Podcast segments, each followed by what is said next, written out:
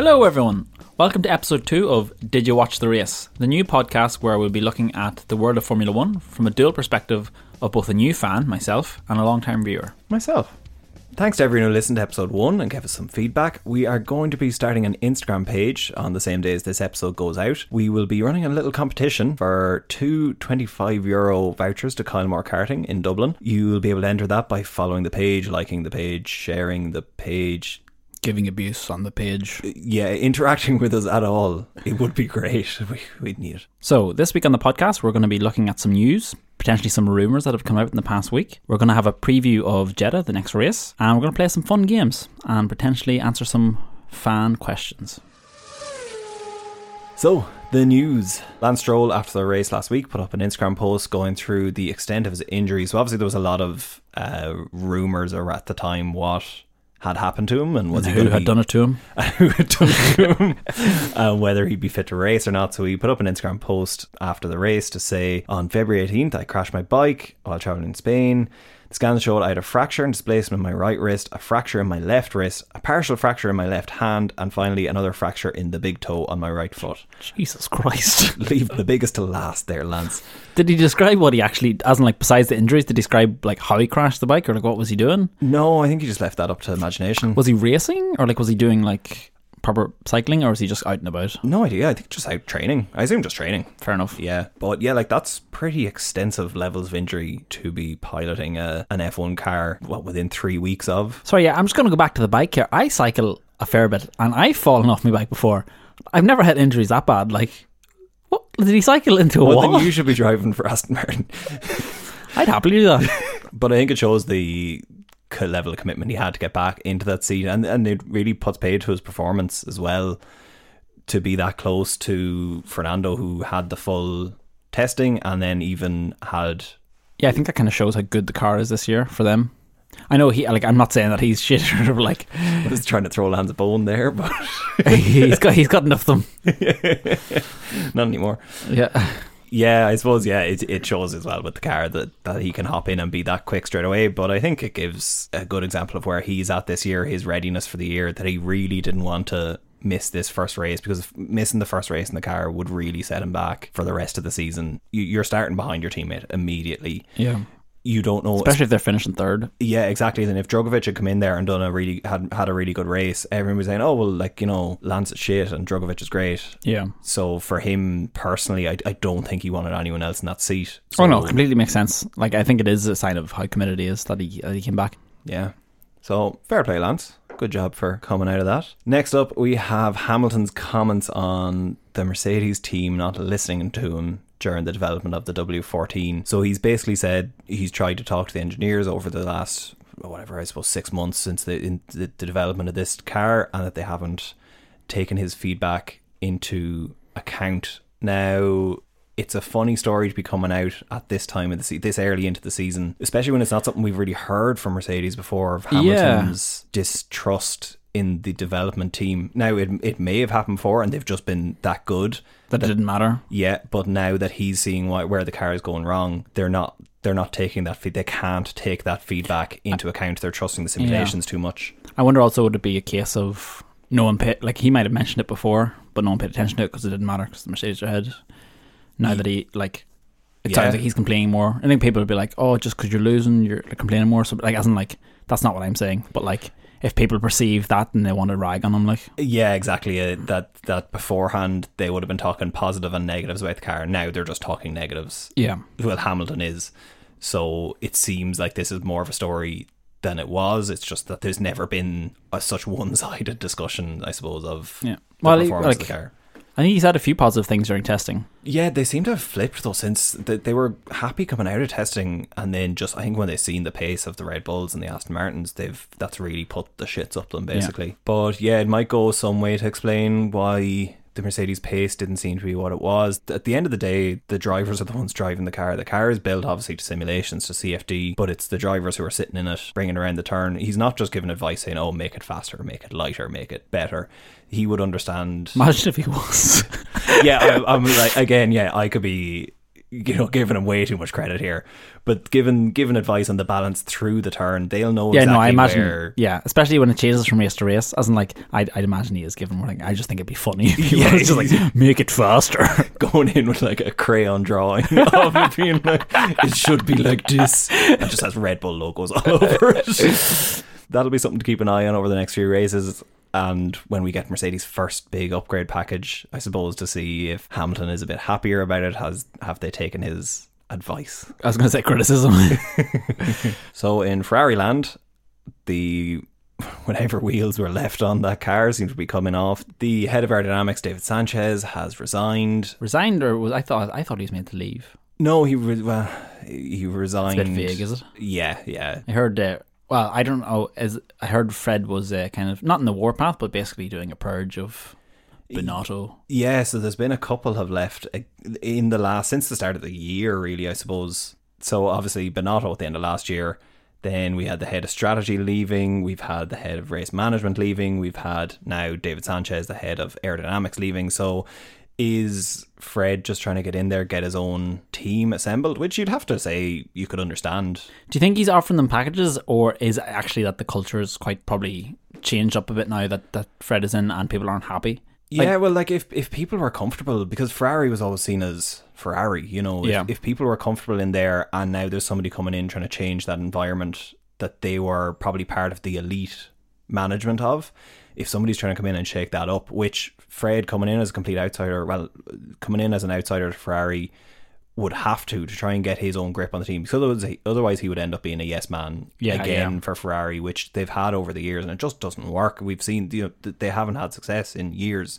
So Fred could be coming in trying to set up his own culture and push the team forward, and sometimes to go forward you need to take a couple of steps back. It could be indicative of where Ferrari are for this year, that this is a rebuild year for them, and hopefully hit the ground running then next year. So yeah, he's been over the development for a couple of cars that were effectively clangers. Obviously, yeah, the 2020 car, the 2019, early 2019 car before the rocket ship engine really wasn't great, and they got some external help on that one then. And I think the same in 2018, that he's had a very checkered past in overseeing the aerodynamics of the car.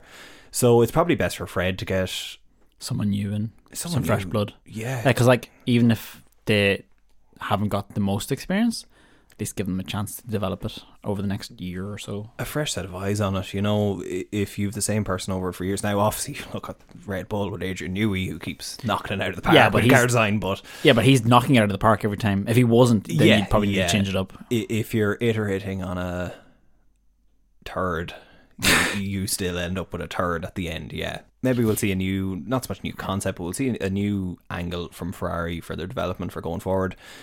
It will be an interesting year, though. Is this going to completely put a pause on their development for this year, really? Are they going to just start targeting next year from early on?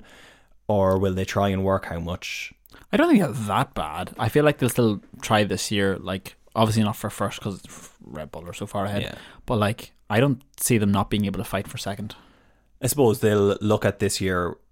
development this year with a respect to next year. They probably won't waste any time on anything they don't think they'll carry over to a newer car, but they will still work on. And again, this is only the first race, and whatever Charles's issues were, probably reliability. Like if he was doing really well, it was nothing to do with aero, so I feel like they could probably still be in the fight next race or even the race after. Like it changes every track. Like I can't imagine Aston Martin are going to be that fast on every track, which we will touch on in our race preview. Woo! And then speaking of car development, so we just have a chart of the wind tunnel time available for the teams up till the summer break this year. So it's probably just a good time to point this out for the beginning of the year, for the development cycle, really. So Red Bull is severely hampered compared to... So do you know how the... No, I was just about to ask. So I assume it's allocated on... Your championship position, yeah. From after the first race, is it? No, so they do it twice a year. So they'll do it at the end of... the previous championship and at the summer break of the current championship. So the allocation up until this year has been set from the results at the end of last year. Yeah. So 7th place get 100%, up to 10th place getting 115%.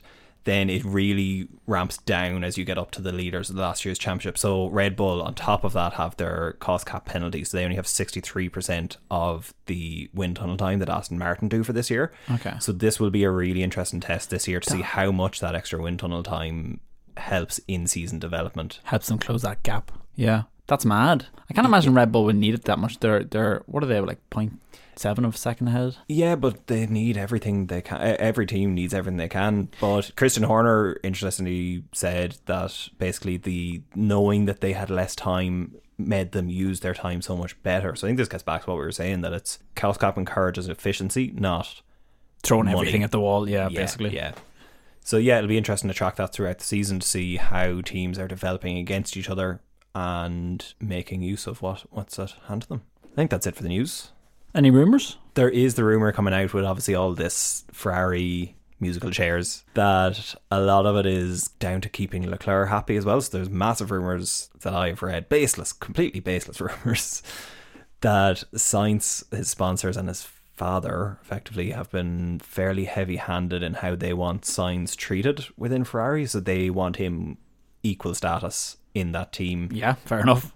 Yeah, I suppose you could see that from their perspective. Yeah, from their perspective. Yeah, from their perspective, they want him to be the number one driver, obviously. So yeah, it would make sense that they're pushing for that. At the minute, Charles is being treated supposedly being treated as the number one driver, and so they want what they would ideally like is that Carlos would be the number one driver. Yeah, but at the minute they're just fighting for whatever they can. Yeah, exactly. Yeah. So Charles obviously has the feeling that there's a higher ceiling in this car if it was being developed around him, not necessarily completely, but more so, and that Carlos's involvement in that has been holding back what they're capable of. Yeah, it's hard. It's kind of similar to Red Bull's situation where they're obviously tailoring the car towards Max. Exactly. Yeah. And obviously, Checo has gotten more comfortable in it, and I think he has had a bit more of a say. But at the same time, if you want to have a championship winner, you probably do need to start favouring one driver over the other. Yeah, unless you have a wholly dominant car, which, say, Mercedes had, Red Bull have had in the past. I think Charles is looking at this being like, I'm fighting Max with one hand behind my back because the car is getting tugged one way and the other, and they're not getting the balance that they want in it. He had huge issues with it all through last year with front end, which obviously he wants a tight front end on the car. Maybe Carlos prefers a more rear stable car. So, yeah, he's probably looking at Max saying exactly that. Hey, he's getting it. Why can't I get it too? Yeah. But then again, I feel like Carlos would be fighting for the same thing. He's just not in that position yet to be like. I think he's trying to get in the footings where he can prove himself to be like, I can be your number one driver. But that's our baseless rumour for the week. We'll be trying to continue with those. No, this is a fact. F1 is great for. There is always something all around the rumour mill. Yeah, and we can talk about them all day long. Yeah, we'll have to be. Fantastic. So, anyway, on to this weekend. Did you watch the highlights from last year's race? Actually, no, I didn't. So, yeah, very different track from Bahrain, very different surface. It's going to be a lot lower deg.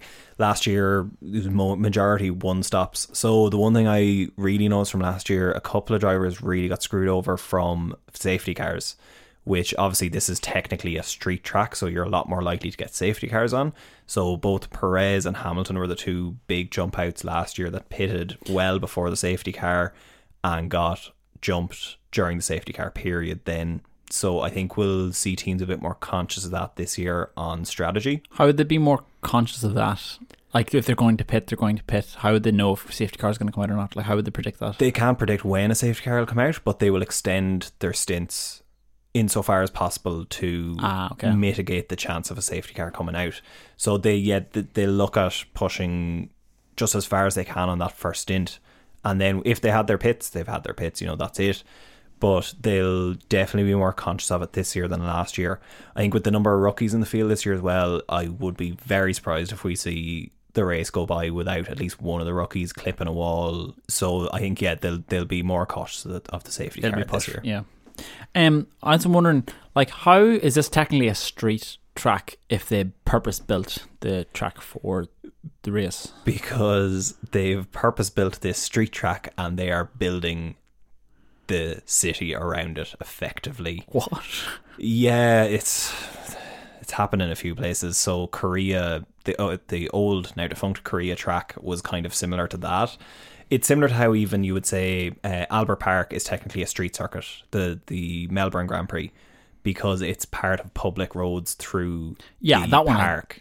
That one I get. So this is similar idea to that, except they haven't built around it basically. So that's why you'll see they edited out towers last year. Actually, they had like digital advertising hoarding because they were under construction and they obviously didn't want it to look like it's under construction. Yeah, so safety cars is something really to watch out for. I think the lower deg will suit Mercedes. I think we'll see Mercedes and Ferrari coming back at Aston Martin. Maybe not so much Red Bull, because Red Bull will just have the straight line speed advantage. But yeah. I didn't see last week's race, but was it that Aston Martin were taking them on the corners, like that where they were getting their time back, or was it on the straights? Like, because obviously if this is Ferrari and Mercedes are faster on the straights, they'll have a lot more advantage on this track.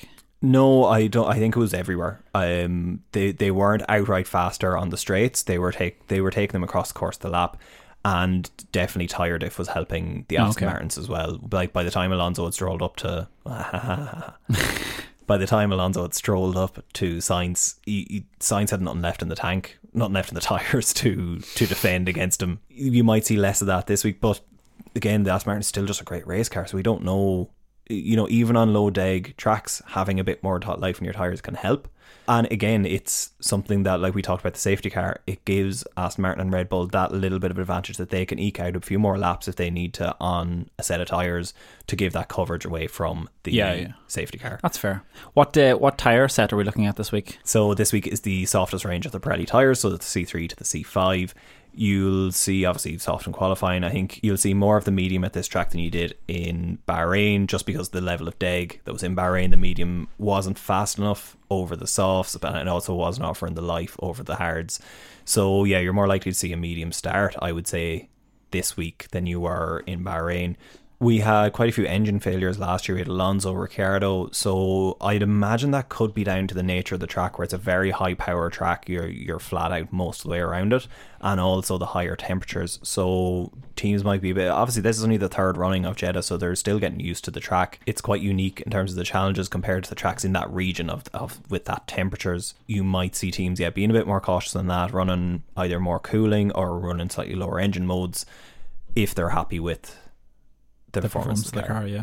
In terms of it's quite a challenging track, so qualifying is very, very committed. So you do separate out who can eke that last 1% out of the car. Last year, obviously, Perez did that; he put it on pole. But it will be, like I said, for the rookies, it'll be interesting for them. Mick crashed last year when he was really under pressure trying to get something out of that Haas early in the season.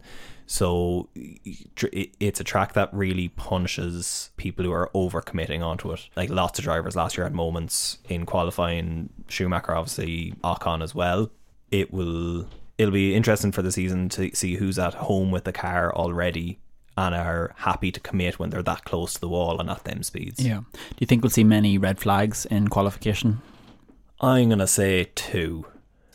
One in Q2 and one in Q3. No, I'm going to say one in Q1 and one in Q3. Okay. Do you have any other predictions for the race ahead of next week? I think Red Bull will still obviously dominate overall. They've traditionally obviously been the slipperiest car in a straight line and have it in the bends as well. So this is a lot of medium speed turns. So they've been very strong in them as well. So it's hard to look past Red Bull. I think the battle for 3rd to 8th will be much more interesting this year. Yeah. I think strategy will come into it. A bit of luck is going to come into it. I would say, obviously, based off Bahrain, you're looking at Aston Martin being very strong. But I think it's going to be very tight between Aston Martin, Ferrari and Mercedes. Yeah, I think Leclerc might come 3rd this week. Last week was just a reliability issue or whatever it was. I have no idea what it was. But I think this week... hopefully, if he has no issues, he might come 3rd. Yeah, and he was very solid around this track last year, so you never know. He could, depending on when a safety car, if we have a safety car late in the race. As long as him and Max don't start slowing down on the streets. Yeah, or brake-checking each other. In terms of, it's a reasonable track for overtaking. There's two big areas, so obviously into the chicane at the start, we've seen a lot of people going wide and a lot of arguments with the FIA last year with that. So you have a big overtaking there, and then into the last turn as well. Where did they move the DRS detection zone or not? It isn't, as of recording. They haven't released this year's DRS detection yet. Okay. I imagine they would have moved that just this. Either put something in place to mitigate that kind of fuck around. No. Yeah. I don't know. It depends on what they're feeling. It's it's less safe, but it's more entertaining. So they'll try and where can they move it to? You know, they could. I suppose the best thing they could do is move it maybe about 100 meters back from that turn, so before the braking zone, so that if you're pulling up to left there, you're losing out a lot. That would be the only thing they could do.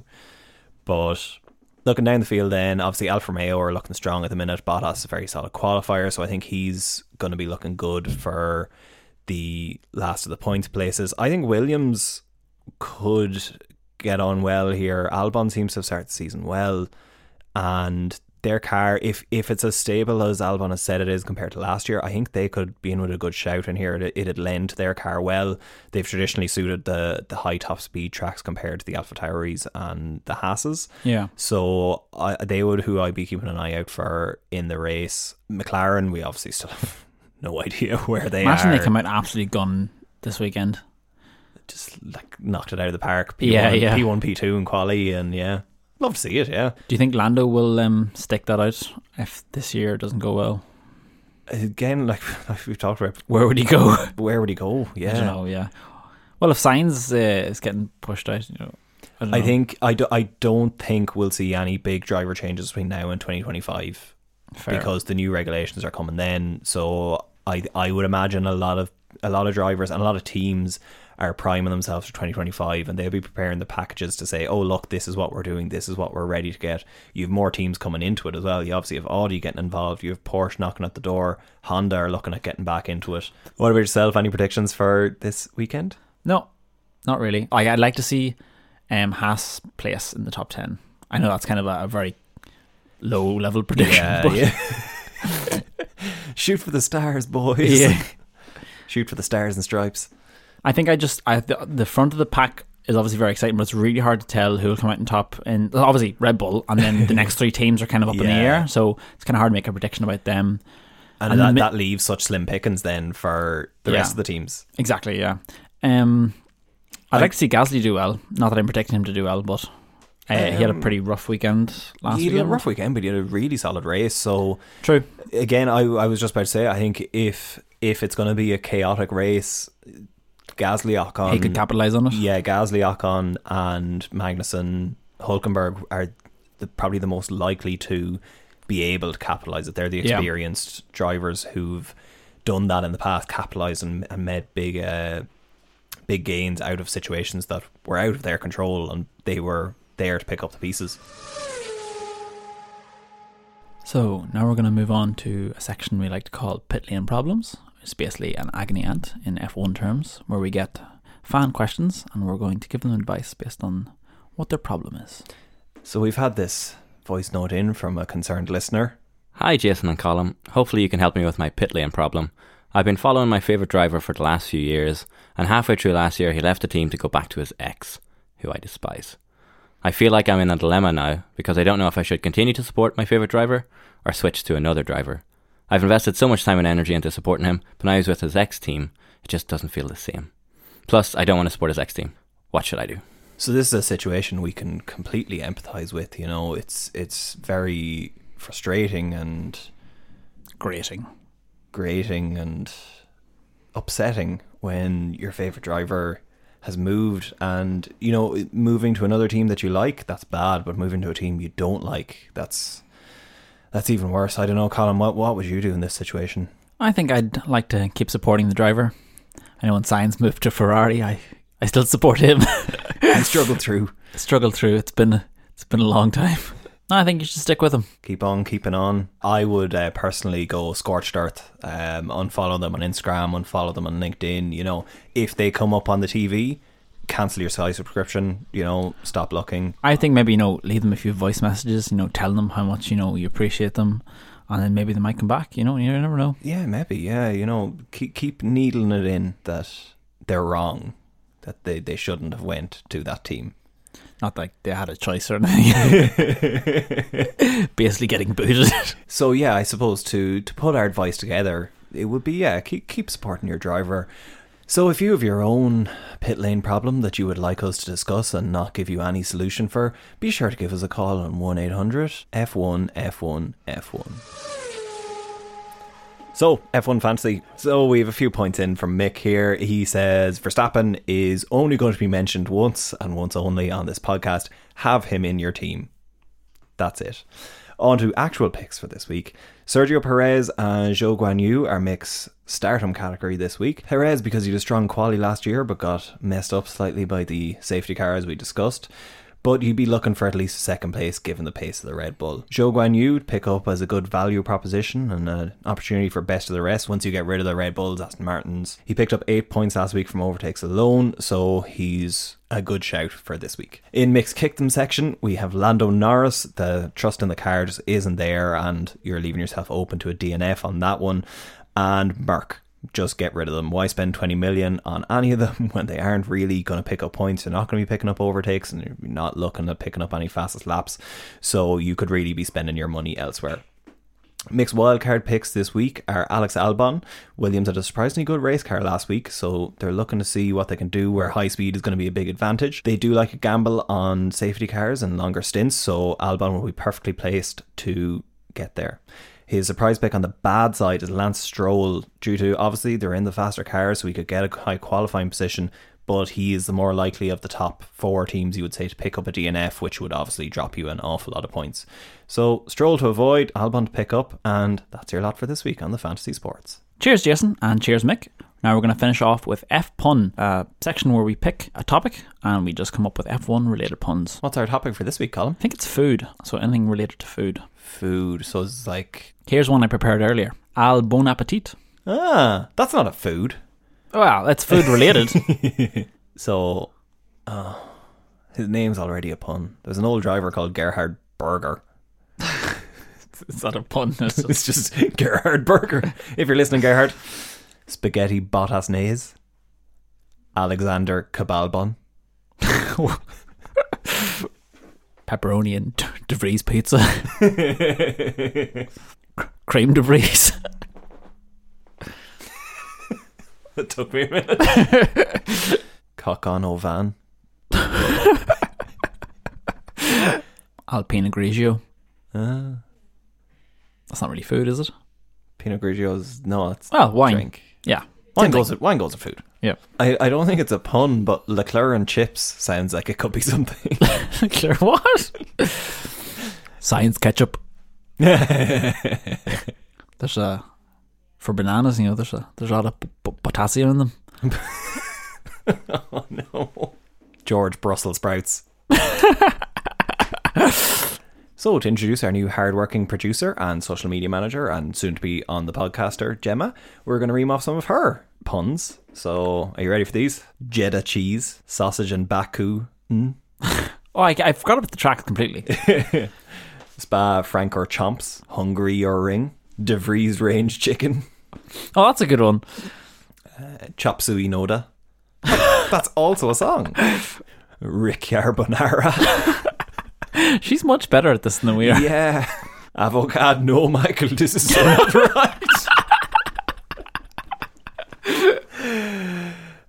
So you can look forward to Gemma's puns from now on, and I'm sure we will be asking on our new shiny Instagram page to submit your own puns before our next episode. So if you want to find us on Instagram, the name will be the same as the podcast, Did You Watch the Race? All one word. And that is where we will be, like we said, running the competition. So thanks for listening. Next week we'll be reviewing the Jeddah race. I've been Colm. I've been Jason. Be sure to leave us a review if you enjoyed the podcast. We're found on all major podcast platforms, Spotify, Apple Music, Google Podcasts. So thanks. Cheers, guys.